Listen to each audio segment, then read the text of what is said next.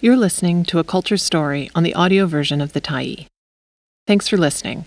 The Tyee is a nonprofit newsroom that is funded by our audience. So, if you appreciate this article and you'd like to help us do more, head on over to support.thetyee.ca and become a Tyee builder. You choose the amount to give, and you can cancel at any time. Let's share. Cheers to Thursday Night's Cookups. By Michelle Gamage, December 19, 2022. Thursday Night Cookups started in the fall of 2017 as a way to bring friends together to cook a big meal we'd never attempt as 20 somethings on our own, like a savory pie or batch of pierogies. We'd gather at my friend's shared house in Kitsilano and cobble together cozy meals as icy rain drummed against the windows. We were in our mid 20s, working precarious, low paying jobs, and living on our own for the first time after school. We were cash strapped, lonely, and relatively new to the world of cooking for ourselves every night. Though restaurants were a luxury few of us could afford, we could comfortably pitch in $5 to buy ingredients for a communal meal. Thursday nights worked best for everyone's schedule, and so the ritual was born. In the beginning, there were three of us. We'd roll out dumpling dough with a discount wine bottle and eat together.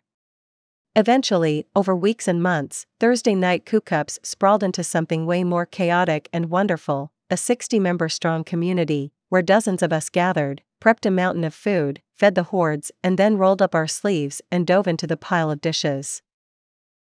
There were just three rules. First, you had to help out, whether it was prep, cooking, or dishes. Second, you had to make sure you paid Tom LaVenture, the organizer, on time. And third, everything had to be made from scratch. To streamline money collection, Tom created an app to keep track of who'd prepaid for dinners and who owed him cash. He'd joke that Cookup officially had a bank. The app also helped impose a cap after the dinners grew too large. We could cram around 20 people into the house on a regular basis, but a sprawling 30 person dinner drew complaints from the neighbors. Everyone was encouraged to invite their friends, friends of friends, family, partners, or coworkers, everyone was invited. Tom's roommates, who were often visiting from other countries and only staying in town for a couple months, were briefed about the dinners before they were shown the room they could rent. They wore bemused expressions as hordes of strangers invaded their home every week to cook them dinner. Some integrated into the group, others found things to do elsewhere on Thursday evenings, waving goodbye with an exasperated sigh as we arrived. If you pitched a meal idea, you'd be tasked with organizing it.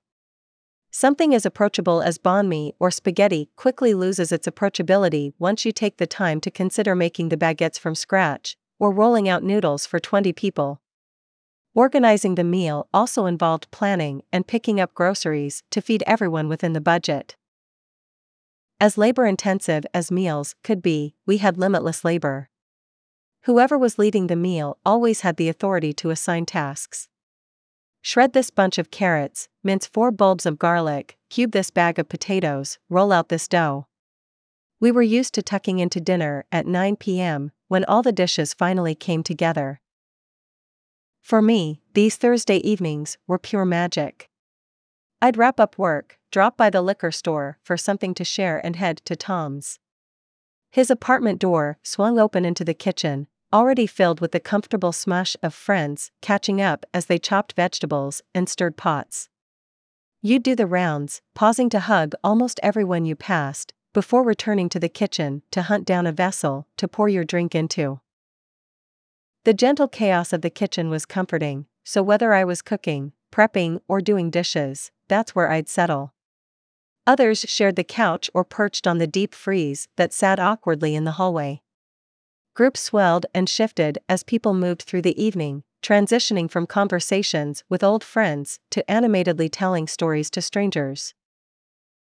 To seat everyone, we used plywood and foldable chairs to expand the table. We accumulated enough plates, glasses, and cutlery slowly over time from a mixture of items donated to the dinners and items found in alleyways around the city.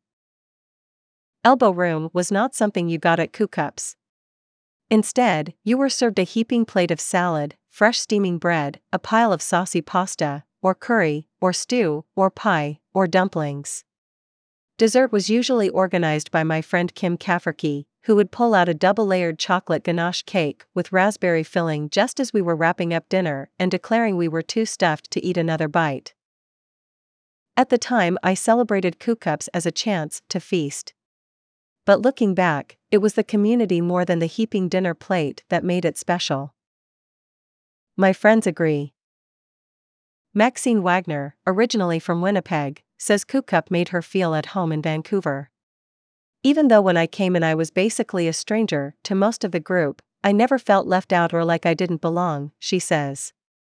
Having large friend groups is so rare as an adult as it is, and to have a group like Cookup where people were so friendly and down to earth is really something special. Another friend, Wei Cho, told me he found shelter and an escape from his constant stream of stress at Cookups. When he joined the dinners, Wei had just launched a startup, lost his job, and was living in a bug infested single resident occupancy hotel on the downtown east side. I found shelter at Cookups during some of the most stressful, impoverished, and exciting moments in my 20s, he says. The community helped remind me what humanity is, he added. Wei Startup is doing well, and he's since moved to better housing. Today, the community built by this weekly tradition persists, even though the dinners do not. COVID 19 killed Thursday night Cups. Our last dinner was March 10, 2020.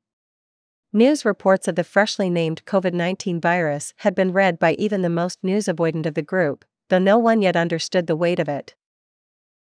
Disease had yet to derail Cookup, even when Tom was unwell, we gathered.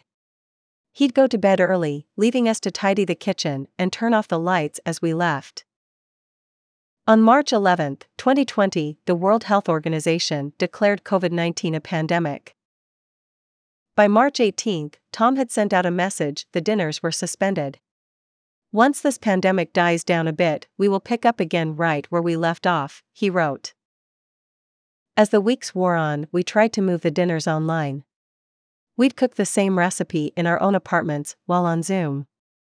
But it wasn't the same. By summer 2022, when we were comfortable enough to gather indoors again, we discovered the momentum had died.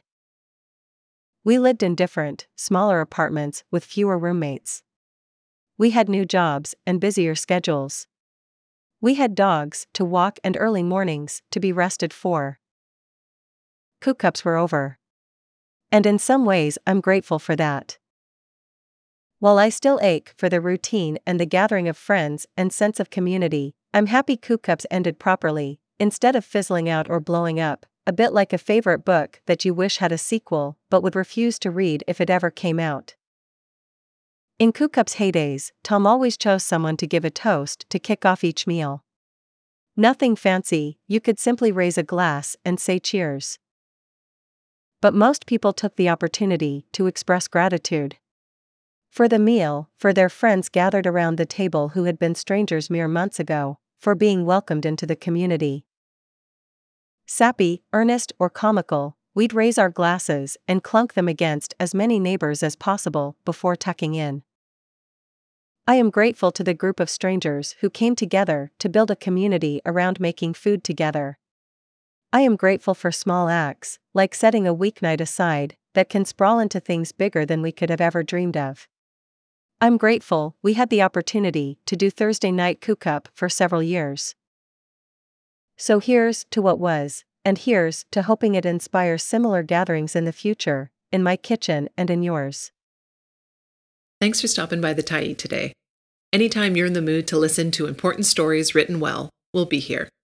And if you'd like to keep independent media going strong, head over to thetyee.ca and click on the Support Us button to pitch in. Finally, big, big thank you to all of our Tyee builders who made this story possible.